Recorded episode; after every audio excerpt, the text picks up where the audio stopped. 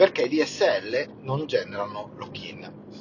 Allora, una delle eh, obiezioni più grosse che si fa ai linguaggi progettati, diciamo, proprietari, vengono chiamati così, quindi linguaggi sviluppati da qualcuno che eh, sono proprietari, quindi non sono della comunità, non sono open e quindi eh, solo con- chi li conosce li utilizza e li può utilizzare e quindi si genera un lock-in, che da, da cui il titolo di questo podcast, su queste persone e su quel software. Se il software è scritto in quel linguaggio e le persone eh, che ci possono mettere le mani sono solo quelle che, possono, che conoscono quel linguaggio, viene visto come un problema.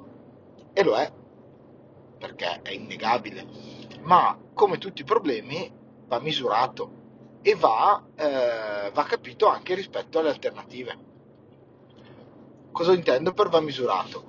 Beh, eh, diciamo che se io ho un linguaggio che utilizzo per sviluppare un'applicazione, quindi un linguaggio di programmazione sostanzialmente, che però è molto facile da imparare, molto facile da documentare, è molto facile, eh, molto facile da imparare vuol dire senza avere skill di programmazione magari addirittura o avendo proprio le basi minime del concetto di variabile valore, cose di questo, o di istruzione ok? Cose proprio banali, banali che si, che si potrebbero insegnare alle elementari.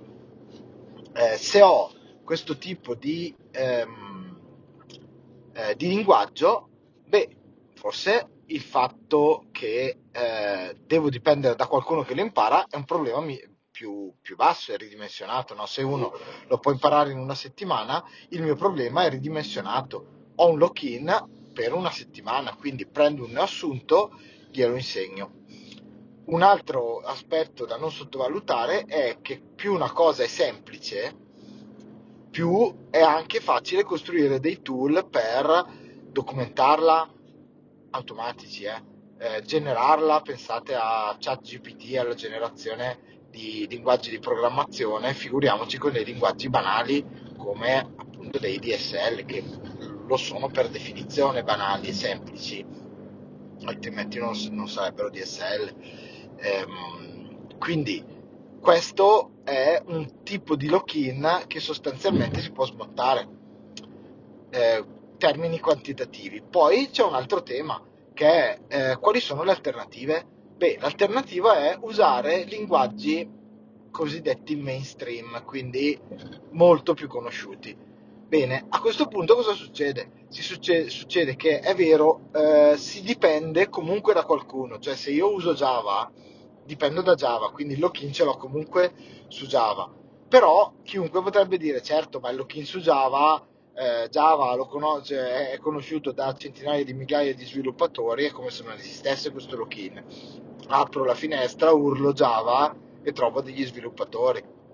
Quindi non è difficile eh, controbattere a questa cosa del lock-in generato da Java. Poi ce ne sono altri linguaggi, quelli più conosciuti, quelli meno conosciuti, quindi se uso Python magari lo conoscono di meno o ci posso fare meno cose, tutti discorsi che però potrebbero valere anche per, per i DSL se non ci fosse quella cosa che ho detto prima che è molto molto più facile imparare un DSL che imparare un linguaggio mainstream. Ma perché?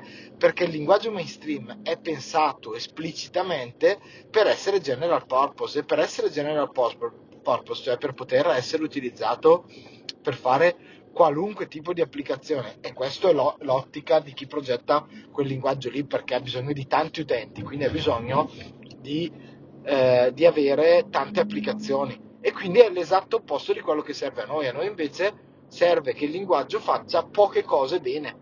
Allora serve che faccia tantissime cose, magari bene, ma tantissime cose, per avere tantissimi sviluppatori, per coprire tantissime casistiche.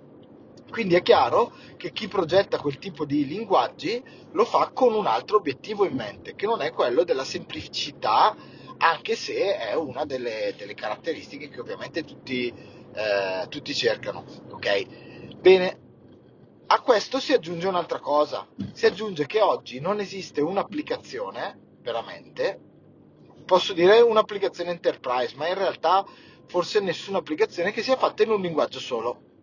Questo significa che se io voglio mettere le mani dentro SmeApp, se non fosse fatto con i DSL, se non avessi anche DSL, io dovrei mettere a conoscere eh, l'RPG, ICL, dovrei conoscere Java, dovrei conoscere TypeScript, dovrei conoscere CSS, dovrei conoscere l'HTML, dovrei conoscere Dart, dovrei conoscere tra l'altro varie versioni di tutte queste cose qui, vari dialetti, diciamo, perché comunque sono anni che ci si sviluppa sopra e questi linguaggi sono evoluti. Dovrei conoscere il sistema operativo, dovrei conoscere i protocolli di rete, i protocolli di eh, comunicazione in generale tra i pezzi di software, dovrei conoscere i pattern, i design pattern, dovrei conoscere i paradigmi oggetti, dovrei conoscere i paradigmi funzionali, dovrei... insomma, vi ho, vi ho fatto capire che non è che se io conosco A, se io conosco un linguaggio, è un dettaglio, perché tra il conoscere il linguaggio e mettere le mani in un'applicazione ce ne passa. Ok? B, in ogni caso, la complessità delle applicazioni oggi è molto molto molto al di là del conosco il linguaggio. Ok? Quindi anche qui a maggior ragione avere a disposizione dei DSL che invece sono sempre uguali, staccati dalla tecnologia, quindi agnostici, quindi il sistema operativo me lo dimentico, tutti i protocolli di rete, tutte queste cose qui me le dimentico, mi concentro solo sulle funzionalità eh, che servono all'utente, ok? Eh, è in realtà l'esatto contrario del lock-in. Cioè generano molto più lock-in oggi i linguaggi mainstream che altri. Quindi per sintetizzare, ho bisogno di sviluppare un'applicazione o anzi ho bisogno di aggiungere delle funzionalità e ho, non ho le persone eh, che conoscono il, un certo linguaggio per aggiungere queste funzionalità. Se ho un DSL progettato bene, ovviamente, se è progettato a caso non vale, ma se è progettato bene, ma non ci vuole tanto, ho un DSL, io insegno a queste persone questo DSL e eh, quindi queste persone diventano produttive velocemente e ottengo i risultati molto più velocemente. Quindi non ho un vero, non, va, non ho lock-in che ha come effetto collaterale, perché il motivo per cui non si vuole lock-in è dipendere da qualcosa, lock-in, da persone o da sistemi e per togliere questa dipendenza si spendono giornate e soldi.